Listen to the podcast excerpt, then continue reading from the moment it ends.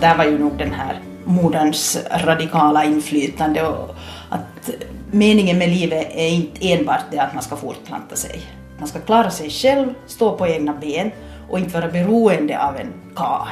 Att sen kan man nog bara man, bara man först har lärt sig att klara sig själv. Det är ju roligt att veta att okej, okay, jag klarar av, jag klarar av att leva ensam och jag klarar av att göra det mesta. Och inte så här att det finns enda saker som män ska göra och enda saker ska kvinnor göra. Men, men sen är det ju hemskt skönt om man kan dela på de här uppgifterna, att man behöver inte kunna allting. Det här säger Moa Tors, som ni nu ska få höra i ett samtal om livet. Och jag som har gjort det programmet heter Ann-Sofie Sandström. Jag besökte Moa Tors på hennes arbetsplats i Helsingfors för ett par veckor sedan. Mitt besök hade egentligen ingenting att göra med att det då redan var nästan klart att Moa skulle bli vald till rektor för Arbis, alltså Helsingfors svenska arbetarinstitut, utan vi hade haft planer på att spela in ett program med henne sen någon gång i höstas. Jag blev bekant med Moa på 60-talet när hennes föräldrar Berit och Ragnvald Tors flyttade till Nykarleby. Moas äldre syster Mia är lika gammal som jag och vi var bästisar i lågstadiet. Moa, som faktiskt inte är mer än knappt ett och ett halvt år yngre, fick nog vara med oss ibland. Men oftast ville vi inte befatta oss med småsyskon och andra småglin. Mia flyttade till Island redan 1979 och det var i höstas när Mia var i Finland på besök som jag också som hastigast träffade Moa. Och jag insåg att jag har träffat henne väldigt få gånger sedan slutet av 70-talet. Visst jag vet ungefär vad hon har hållit på med och var hon har bott, men vi har faktiskt setts väldigt sällan som vuxna. Hallå! Hej! Hallå! Nu ska jag gå hem, jag lovar Moa att dunsta mig. Jag kom på när jag träffade henne här, jag hade inte sett det på hundra år när jag såg det i, Nej, i i Ekenäs, ja. ja. Jag, jag stänger här på mig. Jag gör det för säkerhets skull, ja. Behöver du vatten? Kanske jag skulle behöva också faktiskt.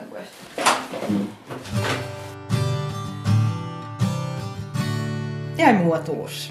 För tillfället så jobbar jag på Helsingfors Arbis som biträdande rektor. Och när det här då går ut så kanske jag är vald till rektor, det vill säga fullmäktige tar ställning till det nästa vecka. Så det är lite spännande tider ännu här. Och som jag antydde här tidigare så sen den här inspelningen gjordes har Moa Tors blivit vald till arbetsrektor. Men hon bor inte i Helsingfors. Sen ungefär tio år så bor jag i Karis. Så jag pendlar alla dagar hit till Helsingfors. Men jag där jobbar väldigt bra på tåget. Och före det bodde du i? För det bodde jag en fem, sex, sju år i Kyrkslätt och före det bodde jag i Helsingfors. Och före det bodde du i? Nykarleby. Och det är därför jag alls känner dig. Ja, det förstås. Men före du bodde i Nykarleby? Så bodde jag i Helsingfors. Född i Helsingfors men flyttade 64 till, till Nykarleby. Var det så att båda föräldrarna var hemma från Helsingfors? Nej, eh, pappa var från Helsingfors men eh, mamma från Hangö, Pargas. Men pappa hade varit som krigsbarn i Nykarleby hos sina släktingar, hos sin småkusin Karl-Erik Tors. Och det där, i början på 60-talet så jobbade båda mina föräldrar på Finska bokhandeln i Helsingfors. Och så ville pappa bli egenföretagare, han ville inte mera jobba bara som underhuggare i en stor bokhandel. Och, och det lär vara så här, jag kommer ju inte själv ihåg det men min mamma berättade det senare, att, att då fanns det till salu tre bokhandlar. Den ena var i Pargas, den ena var i Karis och den tredje var i Nykarleby. Och då frågade han sin fru att vart vill hon flytta? Och så sa hon att i Pargas hade hon själv varit bokhandelsföreståndare och dit ville hon inte tillbaks. Och Karis, det är nu bara en sån här järnvägsstation. Och alltså blev det Nykarleby. Moa skulle fylla fyra det år familjen flyttade till Nykarleby. Har du något minne av när ni flyttade dit då? Inte direkt. Ja, sådana stadsvyer, ja. Och någon gång att jag kissade på mig och min syster Skämdes ögonen ur sig förstås. Någon gång när vi hoppade rep eller något sånt. där. Men det var ju liksom, man tyckte ju att du var så hemskt mycket lilla syster För att hon var jämnårig med mig nästan Ja. exakt på dagen. Men det är ju inte så himla stor åldersskillnad. Nej, det är bara ett år, lite på ett år. Ja. Men det var stor skillnad då när man var liten. Det är klart det. Men man lekte ju inte med mindre då inte. Nej, Helst nej, inte. Nej, nej vi fick lida, vi småsyskon.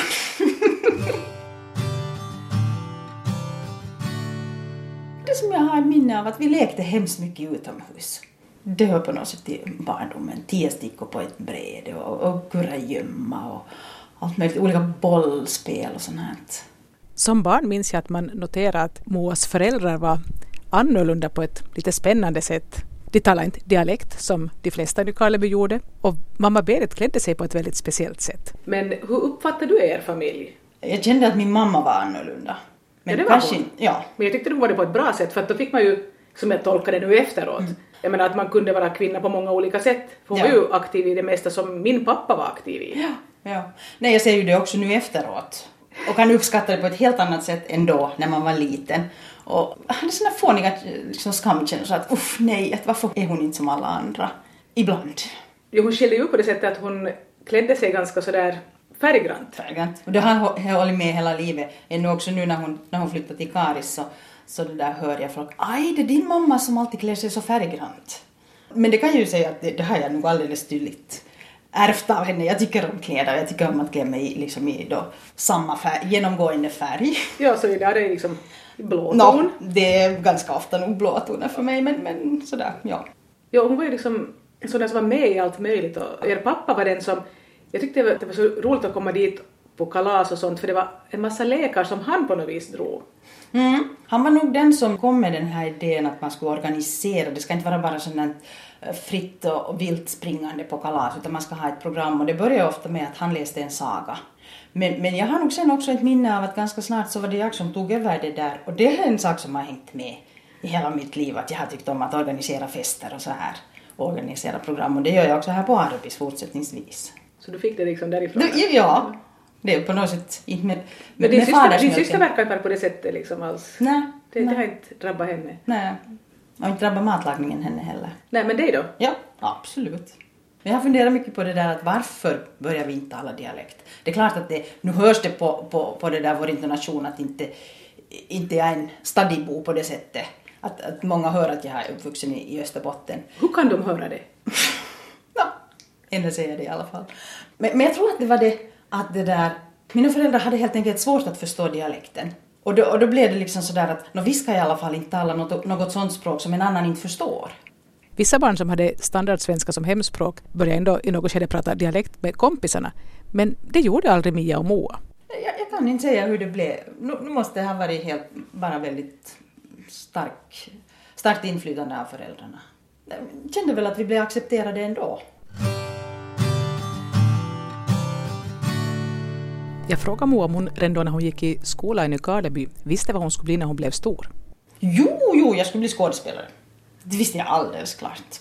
Jag höll på med teater ända sedan just ungefär tio års ålder. Alla somrarna på Jutbacka sommarteater.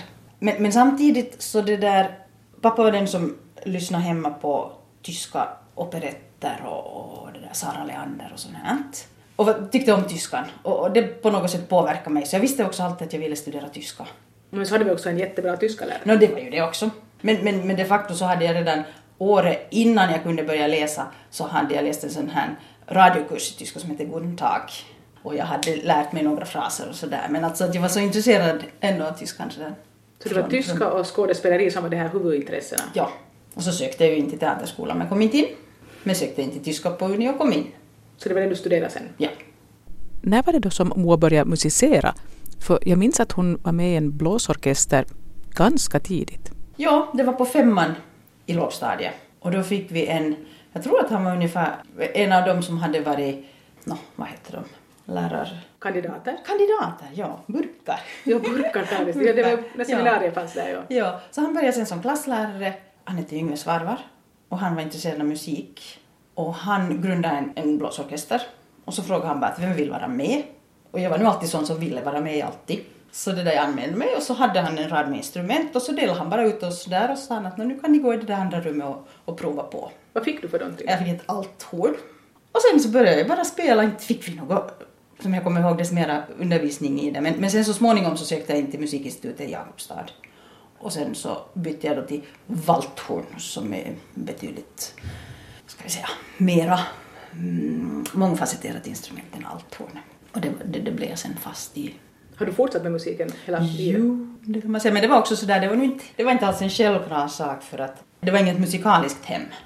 Att mina föräldrar ungefär skröt med att de båda hade streck i sång. skröt och skröt, men i alla fall. Det var inte någonting som var hemskt viktigt i Nej, nej, det var just de här just, tyska operetterna. Det var ungefär det enda. Och, ja, men, men ändå så blev jag intresserad för vi fick också farmors gamla piano när hon dog. Så jag klinkade på det och tog lite pianolektioner också då. Och sen när jag, började, när jag bytte till valthorn och kom till musikinstitutet så började jag spela i, i symfoniorkestern i Jakobstad. Och då, då kom jag liksom in vid den här symfoniorkester, eller symfonimusiken, klassiska musiken. Sen när jag blev student så fick jag till studentpresent av mina föräldrar ett valthorn. Och sommaren innan jag kom till Helsingfors så var jag på en stor sång och musikfest i Åbo och träffade där en pensionerad läkare som sa att när jag kommer till Helsingfors ska jag ta kontakt med honom så ordnar han åt mig både lärare och orkester och allting. Och det gjorde jag ju förstås. Och det, där, det var ungefär följande dag så hade jag fått en, en lärare som visade, visade sig vara, jag hade naturligtvis då inte hört talas om honom men det var Finlands valthornisms fader, Holger Fransman. Han hade det där, gått i pension och hade några sådär elever för skojs skull. Och han spelade då inte alls mera själv. Men, men det gjorde att jag fick, kom in i, i Valthornsföreningens sammanhang och, och det där att spela med. Första året också i Nuorten miesten kristillinen yhdistysorkester. Men det där, sen blev det många andra Måste du också. vara förklädd till man för att... Nej, nej, nej, det var nog helt... Det var bara att kändes lite humor. Sen gick jag också med i Yläpälskunnan Soittajat och spelade där i många år.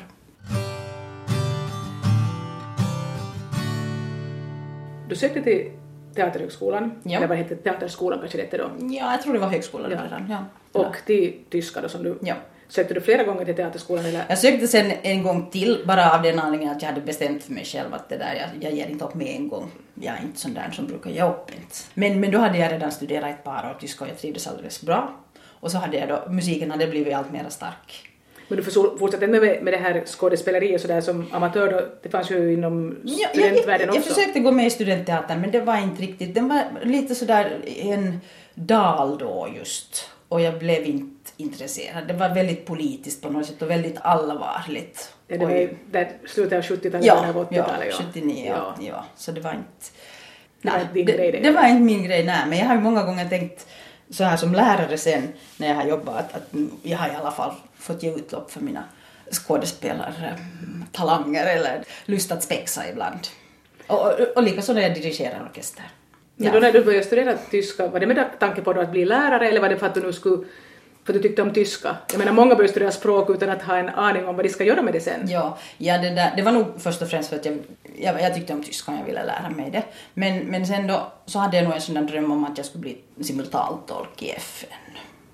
Sen åkte vi med en orkester till Tyskland och den där, så, så, som den enda då tyskspråkig kunniga så hamnade jag förstås att tolka. Vi var bland annat på något bryggeri, ölbryggeri och så förklarade då den här bryggmästaren där hur ölet bryggs. Och det där, jag fattade ju inte någonting och inte han rabbla på. Och jag sa sen bara åt dem att hörni, jag har ju ingen aning om vad han talar om men ni får inte skratta inte. Naturligtvis började de att skratta och han sa att vad sa jag nu då för roligt? Och då, men då konstaterade jag att nej, det här tolkande är nog ingenting för mig. Och sen råkade det sig bara så att det där i en, en av de här grupperna på Uni, det var en sån här översättningsgrupp, så studerade också dåvarande rektorn för Arbis, Elinor Gube. Och eh, hon hade av den som var huvudlärare i språk här fått i uppdrag att, att kolla in om det skulle finnas någon som var intresserad av att hålla en kurs i tyska här på Arbis. Och så hade hon föreslagit mig. Och så blev jag uppringd. Och det var, det var 84. Och då började jag med en kurs i tyska. Och jag hade känslan av att, att det, där, det tog hela veckan för mig att förbereda den här enda kursen. Så sen 30, Sen år, jag sen varit- 30 år tillbaka har du liksom... Himmel ja! Det är 30 år år. Nej, 94, 100. Oj, oj, Jo. Oj. Och det var ingenting du sökte till utan det var Nej. bara att du blev... Jag blev, ja. Och du fick också det där, det där med att börja spela valthorn här i Helsingfors var också liksom att det bara erbjöds. Det bara Och det, alltså det var nog så fantastiskt. Han, han var en helt underbar människa den här Holger Fransman. Och han, i alla år, jag gick ett tiotal år för honom. Och det där, han tog aldrig ett öre betalt. Men han sa att det där att, han sa att han behöver inte de här pengarna mera. Men att jag kan betala tillbaks honom genom att sen när jag har möjlighet till det, när min ekonomiska situation tillåter det, så kan jag i min tur ge vidare den kunskapen som han gav mig. Har du gjort det? Det har jag gjort. Nej, jag har haft elever alltså helt, helt gratis. Och det där kommer säkert att fortsätta med någon gång. Inte just nu, inte nu. Det måste prioritera andra saker, men det där.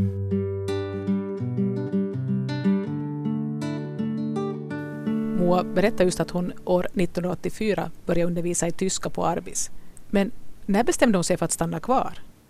Först så, jag hade ett par, tre år den här ena kursen i veckan. Och sen som sagt så tyckte jag att det, det hindrade mina studier, att jag fick inte min gradu färdigskriven, påstod jag. Så jag, jag tog då ett, ett, ett år ledigt härifrån för att skriva min gradu. Nå, jag fick nog inte min gradu skriven, skriven under det året antagligen för att jag musicerade ganska mycket och sen var jag också guide i Helsingfors. Levde på det. Så kom jag tillbaks och då konstaterade jag att det är lika bra kanske jag blev erbjuden flera kurser då också. Att det där att jag tar några till. Och sen när jag blev färdig så då var det nog ganska sådär klart att nå, varför skulle jag inte fortsätta här nu då? Men jag hade ju inte där någon lärarutbildning då ännu så sen började jag läsa vid sommaruni pedagogik och så auskulterade jag 90 och, och då efter det fick jag fast anställning här. Men sen i något skede när jag hade varit ett par, tre år så då, musiken var ännu väldigt stark sådär. Den var sådär jämsides. Och då hade jag jag blivit tillfrågad om jag skulle vilja gå på en dirigentkurs och det var också sådär, va? Jag dirigent? Men i det skedet så hade jag, jag hade några elever vid Esbobygdens musikskola i Valthorn. Och det där, och då tänkte jag, det, det är säkert alldeles fiffigt att gå på en dirigentkurs så kan jag liksom ha sådana ensemblespel med dem. Det var Finlandssvenska sång och musikförbund som ordnade. Och den sträckte sig över två år. Det var faktiskt en jättebra kurs. Det var en, en norrman som då hade flyttat till Finland som hade en helt annan tradition. Och då hade jag ungefär tio år levt i den här symfoniorkestervärlden som hade varit något helt annorlunda än den där blåsorkester, skolorkestervärlden. Den blåsmusik vi spelade där var sån här att min stämma var pappa, mm, pappa, mm, pappa eller pappa, pappa. Och sen när jag kom till symfoniorkestern så insåg jag att wow, valthorn är ett melodiinstrument. Och den blåsmusiken som Håkon Hesthammar kommer från Norge och öppnade upp den här stora blåsmusikvärlden var någonting helt annat än, än vad jag hade upplevt då. Så strax innan den här kursen var färdig så igen ringde någon upp och frågade om jag skulle vilja börja dirigera en orkester. Det, det är helt otroligt alltså, bara fullt av en massa tillfälligheter. Alltså om du har no. tagit när det här, det, det kan ju hända att det erbjuds folk också saker ibland men att man tycker att nej, jag hinner inte just nu. Ja. Men du ja. har liksom då nappat? När det jag, jag är lite sån att jag nappar på. Det är sådana stora grejer i alla fall, ja. Så då började jag dirigera orkester och det, liksom, det, det kändes jätteroligt och jag ville utveckla mig där och jag var på sommarkurser och jag var i Norge på kurs. Och, så då började jag fundera att är det nu på Arbis jag ska vara? Att jag har ju inte, aldrig riktigt sådär på allvar fattat det här beslutet att, att nu är jag språklärare och därmed basta. Och när var det som du hade det här, du började fundera sådär? Det var 93. Sådär lite över 30. Ja. Så då tog jag ett år tjänstledigt och så får jag bland annat till Norge och var ett par månader där och, och, och studerade dirigering och också valthorn.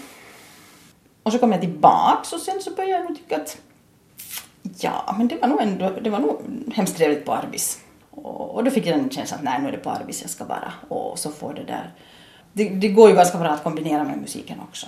Så du var tvungen att ta ett år sådär för att Ja. se Ja. vad du faktiskt ville? Mm. För det var liksom, som du säger, alltså, eller det hade kommit sådär, bara erbjudits. Jag menar, otroligt lyckligt lottad att jag fått sådana här chanser.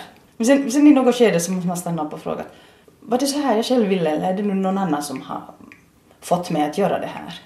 Ja, du bara hade drivit med liksom. Ja, ja. Så sen, men det, i det skedet var det nog ett aktivt beslut.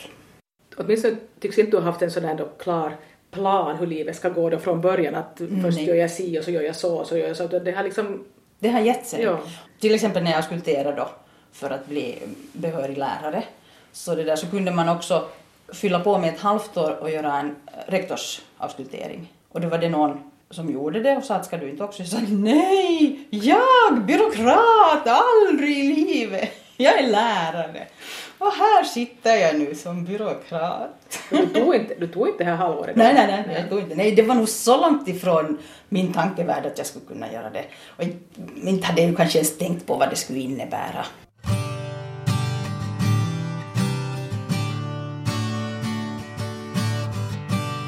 Moa Thors blev alltså nyligen vald till rektor för Arbis i Helsingfors.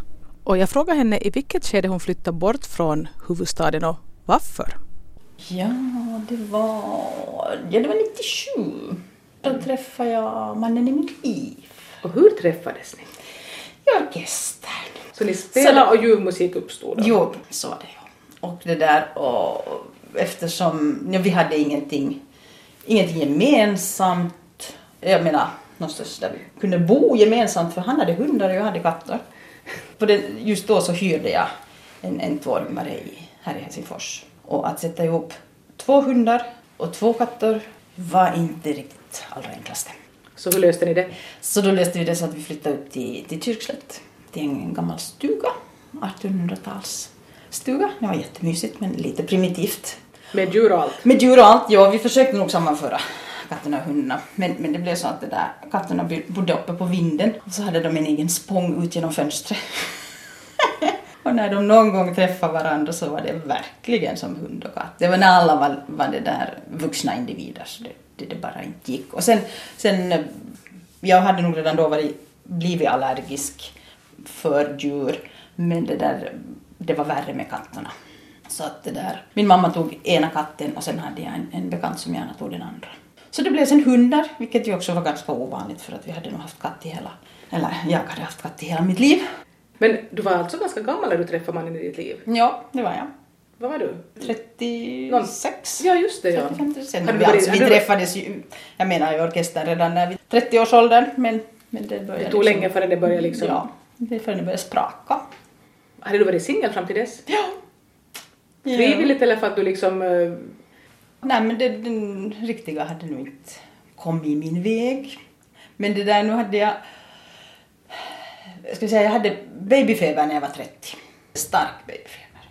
Och då var jag nog liksom lite... hur, känns det? Nå, det var sådär att nu vill jag ha barn. Men då hade jag, det fanns ingen kandidat i min omgivning. Och det kändes nog sådär att nej, jag är nog så konstig att inte det är någon som vill ha mig. Men om det var babyfeber du hade, du tänkte inte på att lösa det på något annat sätt? Nej, inte direkt helt utan, nej. En väninna så föreslog nog helt på allvar att nu skriver vi en kontaktannons. Och det där, min gynekolog föreslog också i något skede, den enda gången jag var till en manlig gynekolog, och han började säga att skulle det inte vara dags nu, så sa jag att men jag skulle gärna också vilja ha någon, någon som är där bredvid när det skriker på natten. Så han, ja, nå, om du inte själv vill amma så är det bara att anställa en amma. Från vilket århundrade var Ja, han? ja, man frågar sig. Men som sagt, jag gick aldrig mera till honom. Men jag menar nu finns det ju folk som går via spermabanker det- och sånt och det Ja, fixar nej, sig. inte, inte, var, inte var det så, inte var jag desperat inte. Eller hade så stark feber. Men, men nog ett, nu skulle jag velat ha då barn i det skedet. Kändes det rätt som sådär riktigt fysiskt sån längtan Ja. efter att Ja. Okej. Din syster och jag, vi sa när vi var 11 år att vi skulle aldrig ha barn. ja. För det kändes så. Vi skulle inte gifta oss heller. No, det, det sket ju sig för både henne och mig, just den grejen. Men att det där, Ja. men eh, att, eh, och sen tänkte jag om, man, om det kommer det här liksom skovet, att man börjar känna på det där sättet, då, då måste jag ta ställning till det och fundera. Men det kom aldrig. Men du hade det då i 30-årsåldern? Ja, jag hade nog... Och det var alldeles intressant för någon månad sedan så har jag en, en kollega här som, som det där, nu är moderskapsledig och hon kom hit med sin ett år gamla flicka. Och så satte hon den här ettåringen i famnen på mig. Och jag fick den här samma känsla, det, det bara dök upp i mig och jag började bara gråta. nu började jag också. Det var så stark känsla. Men när din man kom in i ditt liv, inte var det ju på något vis för sent då ännu? Nå ja, nu var det ändå ganska sent. Jag menar, jag hade ändå känslan av att, att först ska vi nog kolla upp att, att, att det första vi gör är inte barn. Först ska, först ska vi vara tillsammans. först ska vi flytta upp hundar och katter. Ja, just det. nej, nej, men för, först måste vi ju säga att det, det faktiskt är på riktigt allvar det här, att vi inte inbillar oss. Och, och sen är han också äldre än jag och, och han hade barn från tidigare. Men skulle jag ha sagt att, hörru, att nu är det så att nu vill jag ha barn innan jag blir för gammal så inte skulle han, naturligtvis skulle vi ha producerat om det skulle ha lyckats med det där. Men det kändes inte då som Nej, det kändes det inte alls så akut mera för att det, det liksom, den hade nog gått över ändå. Så hur många år var det här liksom babyfeberperioden? Nå, ett par år kanske. Så där 29 till 31 skulle jag säga. Hur känner du inför det nu? Mm, inte, inte på det sättet någonting som jag är ledsen över eller sådär inte. Och jag tänker också att det är mycket saker som jag, som jag inte skulle ha kunnat göra om vi hade skaffat barn. Vi har gjort hemskt mycket trevliga saker tillsammans och har det hemskt bra. Så det, det är liksom, på det sättet är det inte någonting som jag kan sakna. Men ändå så naturligtvis, alltså barn väcker positiva känslor, ja. Och det där, ja. Men på det sättet var det nog kanske inte det var inte enbart det där barnet, utan nu var det en familj, familj också som... Att, för annars så, jag menar, nu visste jag ju redan då att det går att göra det om man vill vara ensam med, med ett barn och ha ett barn. Men det där... Det var den här sam, familjesamhörigheten, den här Ja. någonting. ja. Ja. Och ändå så, så var vi ju nog uppfostrade att där var ju nog den här moderns radikala inflytande och att meningen med livet är inte enbart det att man ska fortplanta sig. Det var ju många som, av mina klasskompisar som började med att spara för sin brudkista i de lägre tonåren och, och det, det vet jag liksom att min mamma uttryckte sig att kan man här gammalmodigt att det där, nu blev vi ju liksom uppfostrade i en sån anda. Att det där att man ska klara sig själv, stå på egna ben och inte vara beroende av en kar. Att sen kan man nog bara man, bara man först har lärt sig att klara sig själv och, och det sitter nog ganska djupt.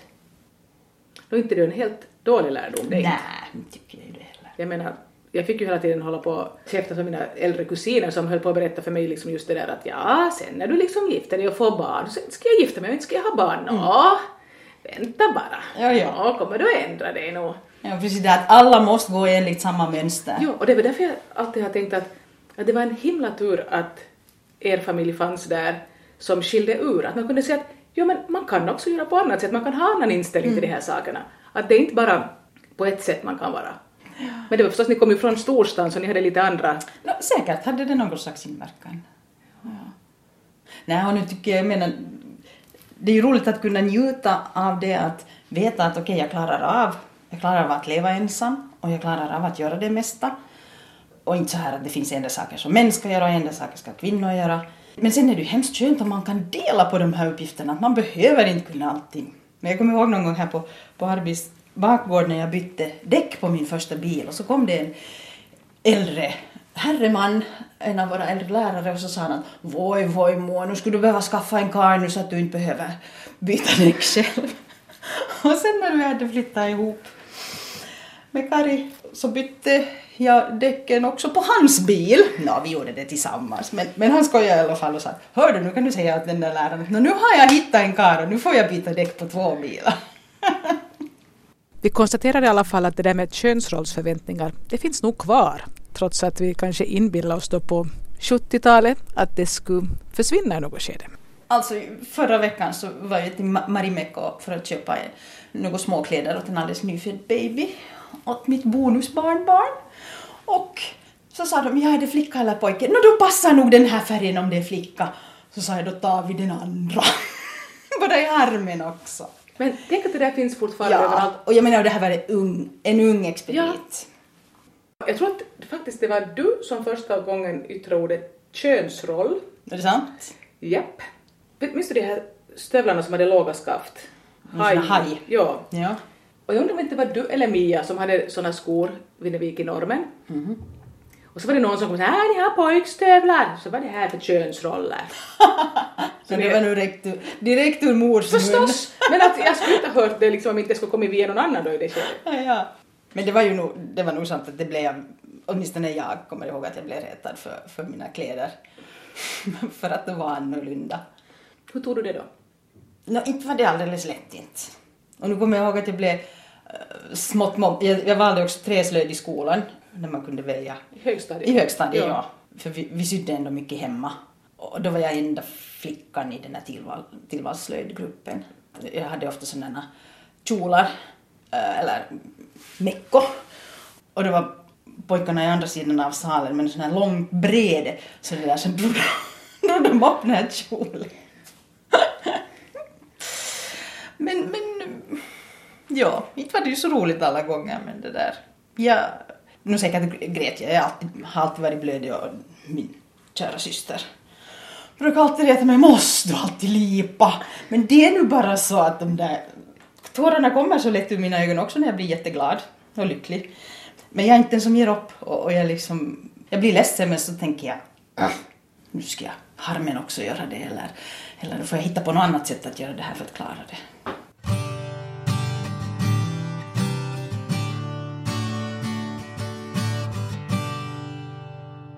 Här är ett samtal om livet med Moa Tors som jag faktiskt har känt i nästan 50 år. Men det var Moas stora syster Mia som jag umgicks mest med när vi var barn eftersom hon och jag var jämnåriga. Men jag minns att ni var ju hemskt olika nog, både du, alltså du och din syster. För Mia var ju som, hon hade sina mopeder och hon hade höll på med, inte DXing utan det här radioamatörsgrejerna. Ja, där. DXing först, ja, ja. först DXing, ja. Ja. Och du höll på med musiken då ganska tidigt. Mm, och te- no, men det gjorde nog hon också i och för sig, nog spelade hon också något instrument i Ja, det skedet. ja, visst gjorde hon det. Också nog flera år. Men att, att det, och, och nu fick hon ju en egen flöjt. Alltså hon fick flöjt i studentexamenspresent. Ja. Men att hon har inte just spelat sen efter det. Att, att hon blev inte så biten, biten av det. Men att, att i något skede vet jag att, att vi sa ungefär sådär, karaktärisera oss att hon är den lite hårdare och jag, är- och jag är den mjuka. Men det vet jag nu inte om det, om det sen verkligen stämmer. Bråkade ni mycket som... som Nå det vet du att vi gjorde. Vi var... men det gjorde ju vi också, fast Peter var fyra år yngre. Men att, Det var säkert det där att jag såg upp till henne, hon var stora syster och jag ville alltid vara med och leka. Och som du sa här just, vi var bara såna små snorungar. på tal om snorungar, så nu ringer den här snorungen som, som min bror. Hallå? Är vi på Arbis nu ser du? Okej. När man talar om trollen. Ja, just det. Ja. Man är kanske lite jävligare nog som stora syster, att man kan vara lite jävlig med de här små ibland. Men det är ju säkert, jag menar, säkert var vi efterhängsna. Men det är ju, det grundar sig ju bara på någon sån här beundran inför stora syster som kan allting. Och sen, ja, nu var det ju sådär att vi verkligen så stopporna yrde, drog i håret och jag kommer ihåg någon gång att jag blev med en stor hårtuss i handen och blev alldeles förskräckt och så började jag själv att gråta förstås. Vad hade jag gjort nu då? Men, Men nu grälar vi inte mera. Ni gör inte det? Nej. När ni träffas lite mer nu när hon ofta är... Ja, ja, det är hemskt roligt. Det är ju många år som vi nästan inte hade nästan någon kontakt. Bara någon gång i året. Under de första åren där på Island då. Mm. Men sen också förstås i och med de här sociala medier, inte för att jag direkt är aktiv på sociala medier, men, men vi spelar ett sånt här ordspel, Wordfeud. Och där finns den där lilla chattmöjligheten. Och det är liksom när man gör några drag per dag så blir det utbytt tankar vad man sysslar med. Så att nu, nu har jag liksom, vi har hemskt mycket mera kontakt. Och sen det att hon kommer numera ett par gånger i år för att hälsa på mamma. Men det var visst så att hon for samtidigt som du kom ner och började Ja. studera här, så ni, ni, ni var aldrig samtidigt i Helsingfors som vuxna då inte? Nej, det fanns en, en ärvd enrummare på Sjömansgatan och den var 21 kvadrat. Och tanken på att vi i det skedet skulle dela en så liten lägenhet, den var inte liksom väldigt lockande. Så det var nog en av orsakerna säkert att hon åkte till Island för att hon så, så scenariot framför sig. Nej men det var just för, redan för flera år sedan, en av mina klasskompisar som när Mia var här en sommar, hon träffade oss båda tillsammans och frågade hon att, att det där att grälar ni inte alls mera? Och då sa Mia att varför skulle vi nu göra det, att vi ses så sällan, att inte har vi tid med sånt. Därför har hon faktiskt bott på Island sedan 79. Ja. Ja. just det ja. Men du då, du flyttade alltså från härifrån till Kyrkslätt och därifrån till Karis, när flyttade ni dit då? Nå, dit flyttade vi sen när det började bli lite, kändes lite väl smått där i, i Kyrkslätt. Och, och det var då en ganska primitiv stuga. Det var alltså en 1800-talsstuga. Och där fanns en, ett litet duschrum, eller ett litet duschskåp i ett kallt förråd. Värmeboilern var 30 liter. Och det, då både diskade vi med och gick två personer i duschen. Så sen började vi söka oss om efter någonting eget. Eftersom vi inte hade några besparingar så fanns det ju inte någonting i, i huvudstadsregionen som vi alls kunde drömma om. Så vi bara liksom förstora cirklarna och, och så hade jag bekanta i Ekenäs som sa att men, men titta nu i Karis att där finns det lite billigare, att Ekenäs igen är sen lite dyrare. Så råkade det sig bara att vi hittade där och, jag konstaterade att en timme med tåget är kanske helt okej. Jag får läst en massa och skrivit så det, det, det kan jag nog utnyttja.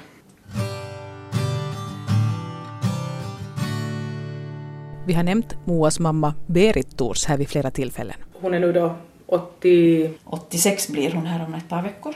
och din pappa dog ganska tidigt. Han dog på min 30-årsdag. Nämen, Ja, det var nog så ledsamt. Men han hann ringa och, och, det där, och gratulera mig på morgonen. Och sen klockan 12 när mamma kom hem från bokhandeln så då hade han fått en hjärtinfarkt och dött. ja han hade hjärta ju, det var Ja. det som var hans. Ja. Hur gammal blev han då? Han var född 29 så han blev... Han skulle ha fyllt 61. Så han blev inte gammal. Men din mamma stannade kvar i Nykarleby? Några efter- år. Ja, men sen flyttade hon också Sen bort flyttade han, ja. ja. Och nu bor hon också då i Karis? Nå jo, det ändå liksom enklare där att hon är nära där jag bor. än att om hon skulle vara här i Helsingfors så, så skulle det ändå bli för mig att arbetsdagarna blir längre om jag sen ska sköta om henne här efter jobbet. Tar du mycket hand om henne, att du liksom tittar till henne sådär? No, jo, men nu har jag ju alltid dåligt samvete att jag inte gör tillräckligt. Men, men det är klart att jag menar, jag, jag ser till att hon har mat och jag städar hos henne och, och, och det där. Och ringer och ser att, hon, att det inte har hänt någonting. Eftersom hon alltid har varit lite speciell, som du också kommer ihåg. Så, det där. så gick det också länge innan jag insåg att hon faktiskt hade Alzheimer. När jag visade henne när det var i tidningen att det där Titta här står det att, att uh, Tors blir antagligen vald till rektor för Helsingfors Arbis. Att det där, vet du vad det betyder? Och så sa hon, ja, vad gör en rektor? Men sen i nästa andetag så sa hon att kommer du då alls mer att hinna komma och hälsa på mig? Så ändå så, så förstår hon nog så mycket. Men det var hemskt intressant. Jag har anlitat, förutom att hon har då kommunal hemvård, så är det en privat hemvårdare som går till henne en gång i veckan. Och verkligen för att då göra någonting tillsammans med henne. Hon tar ut henne, de åker ut och plockar blommor. Och, och för någon vecka sedan så hade hon hittat på att när de hade diskuterat och mamma hade ändå berättat vad hon har sysslat med och, och konstnärskap och sånt där, så hade den här hemvårdaren sagt att nu kan du rita ett porträtt av mig. Och så hade de gjort det. Och sen nu på mors dag så tänkte jag, men jag testar också att om det är något som gör henne gott, för jag tyckte att hon var, hon blev verkligen liksom pigg efter det där på ett annat sätt. Och så, så målade hon ett porträtt, eller tecknade ett porträtt av mig också. Och, och trots att hennes handstil är som kråkfötter nu för tiden så, så såg man ändå liksom att hon har kvar någonting i, i teckningshänderna.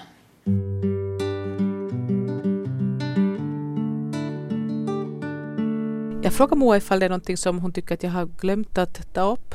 Någonting som hon skulle vilja berätta mer om. Kanske det här med, något med hundarna. Det, det, är lite roligt att jag, att, att jag blev hundmänniska. Och det var nog också väldigt starkt hemifrån igen. Att det där, det är katt man ska ha och inte hund. men det där, men samtidigt, när jag bodde här i Helsingfors och skaffade katt, jag hade två katter, Saba och Candid, eh, så har jag den här pedagogiska glöden i mig, att jag vill lära dem någonting. Så jag försökte ju lära, till! Jo, jag försökte ju lära dem att gå på toaletten i min då, tvårummare på Mikaelsgatan. Alltså på toaletten? Riktigt, riktigt på toaletten. Det vill säga så att jag borrade ett hål i den där plastlocket och sen min tanke var då att slutresultatet skulle vara det, att de gör sina behov där. Och, och det där, för att få dem dit så satte jag först en sandlåda där på det där locket och dit började de då gå alldeles av sig själva förstås, det var lätt. Sen så borrade jag ett, eller såg ett hål i den där bollybunken och, det där så att det var på hålet i locket och sen så skulle de då sätta sig där och så småningom nöja sig med att det inte fanns sand där mera.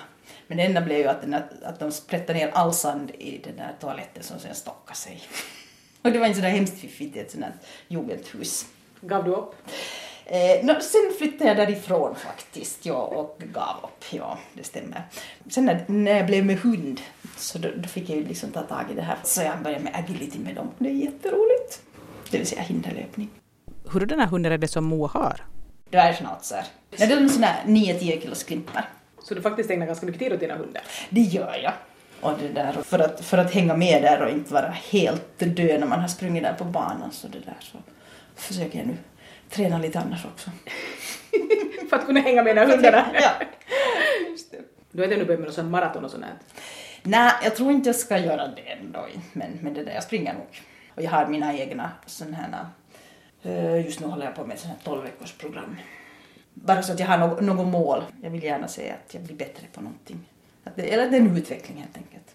Så att jag springer fem kilometer lite snabbare än för 12 veckor sedan. För, för ett par somrar sedan så det där, då hade jag föresatt mig att, att jag hade aldrig tidigare sprungit några långa sträckor, och då skulle jag springa 10 kilometer. Och då övade jag en hel sommar sen var det tror jag ungefär 5 augusti som jag sprang mitt eget lopp, Karis runt. Och sen när jag kom kom hem och det var helt en överraskning så då stod min man där och det där öppnade champagneflaskan när jag kom över målsträcket.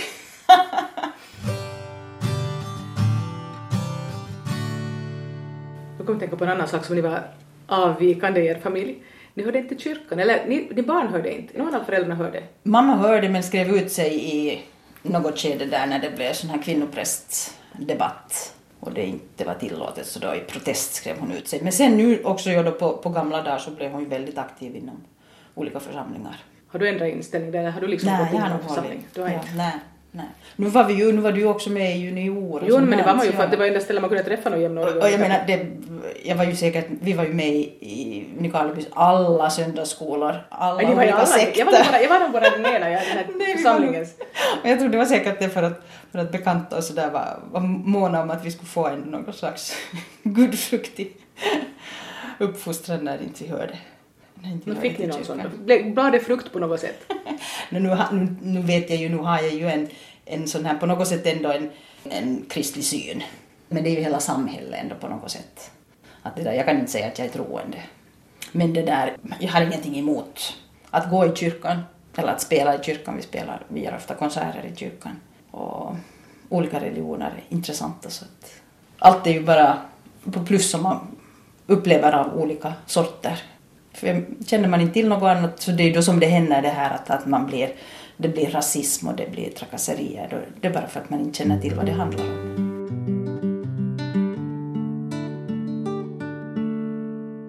Tror du att det finns någon sån där öde som styr oss eller är det bara liksom slumpmässigt allting?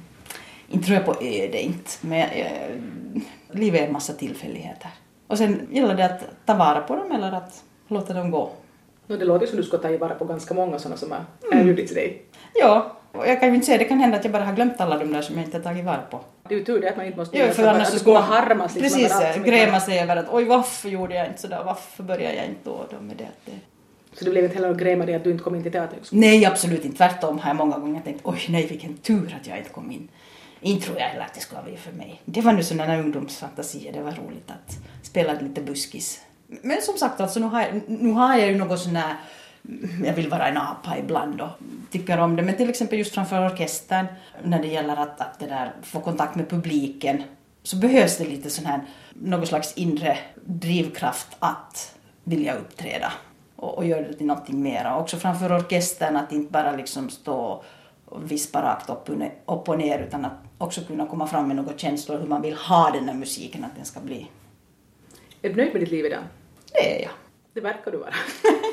du verkar faktiskt du liksom sådär att du sprudlar. Ja, jag kan inte säga varför jag inte skulle vara och det, det är liksom, det händer hela tiden saker och jag, jag känner att jag utvecklar mig, till exempel under de här, det senaste året till och med, känner jag att jag har utvecklat mig i mitt, i mitt yrke och i min personlighet och lärt mig nya saker och nu kommer jag, om, om jag då blir rektor så kommer jag säkert ännu att liksom lära mig en massa och jag har anmält mig till en sån här MBA-utbildning inom Helsingfors stad som kan vara ganska krävande men, men jag tror ganska spännande. Till sist frågar jag ännu Moa Tors vad hon själv anser att det är det som har format henne till den person hon är idag. Nu, nu det är klart att föräldrarna har format väldigt mycket. Men, men sen också skolan och, och de här olika personerna som jag har råkat träffa. Starka personligheter som har gett mig möjligheter att, att gripa tag i olika saker. Och, och det att jag kom in på Arbis som är en fantastisk arbetsplats, en, en fantastisk miljö där liksom folk, dit folk kommer för att, för att lära sig och för att vara tillsammans och för att göra någonting som de vill och bli bättre på och, och lärare som verkligen får fundera på att, att förverkliga sig själva och, och hitta på intressanta kurser vad som kan, vad som kan få folk att komma hit och, och känna sig lyckliga och få livsinnehåll. Det sa Moa och sedan den här inspelningen gjordes har hon blivit vald till arbetsrektor i Helsingfors. Samtal om livet börjar vara slut för den här gången och jag som har gjort programmet heter Ann-Sofie Sandström.